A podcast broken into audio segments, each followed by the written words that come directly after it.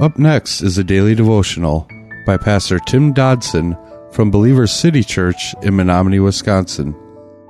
To subscribe to the podcast, visit streetlevelradio.com and click on subscribe. Thanks for listening to Street Level Radio. In the letter to the Ephesians, chapter 3, verse 8, Paul the Apostle describes himself, well, as a useless Christian. Now, describing himself as thus, he's saying that without God's help, he'd never be able to do God's work. Yet God did indeed choose him to share the gospel with the Gentiles, and he gave him the power to do it. If we feel useless, we may be right, except that we have forgotten what a difference God makes. So I ask you today as we begin, how does God want to use you? Do your part and faithfully perform the special role you play in God's plan. Verse 8 of Ephesians 3, Paul writes, Just think, though I did nothing to deserve it, and though I am the most useless Christian there is, yet I was the one chosen for this special joy of telling the Gentiles the glad news of the endless treasures available to them in Christ, and to explain to everyone that God is the Savior of the Gentiles too, just as he has made all things that had secretly planned from the very beginning. If you're a follower of Jesus Christ, you are now his servant. And moreover, the word is actually slave. You're his slave.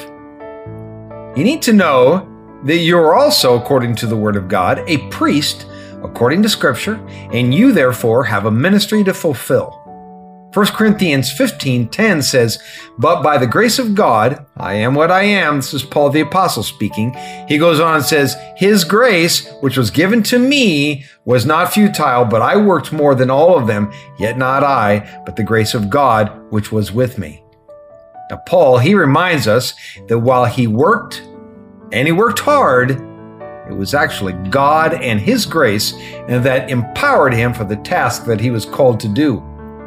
So, unless God is behind what we're doing, then what we're doing is empty, and we're going to eventually weary of it and just simply stop. Psalms 127 1 reminds us that, quote, unless the Lord builds the house, they labor in vain who builds it, end quote.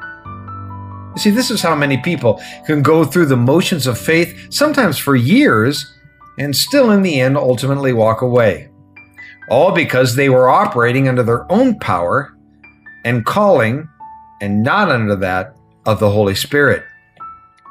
Paul, well, he was endued by God's grace.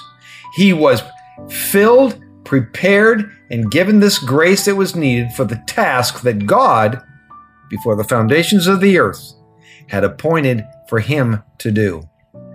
It's always that way. It always has to do with both the beginning and the end of Jesus Christ and God the Father. Toscanini was one of the greatest orchestral conductors in the world. Once he was preparing to play one of Beethoven's symphonies and he was talking to the orchestra and he said, Gentlemen, I am nothing. You are nothing. Beethoven is everything. if ever we are privileged to preach or to teach the message of the love of God, or actually to do anything for Jesus Christ, we must always remember that our greatness lies not in ourselves, but in our task and certainly in our message. Paul the Apostle said he was called to preach the unsearchable riches of Jesus Christ. And some versions rightfully use the term unfathomable. Think of that. Paul would preach the unfathomable riches of Christ. And indeed, that's our calling too. That's our calling as ministers of the kingdom. Because today, gang, we're not called to preach politics or social issues or even morality. Because Jesus is the answer to all these things. So, hey, I have an idea. Let's just preach Jesus and his incredible blessings. Now, please note before we move on that this word administration that's found here in verse 9, administration actually is better interpreted fellowship. And you know what? Fellowship is not something that we can do alone, is it? Our mission must be, by intrinsic design, lived out in community. When we spiritually isolate ourselves, we're going to fail to see the magnitude and the truth of the mystery of our salvation.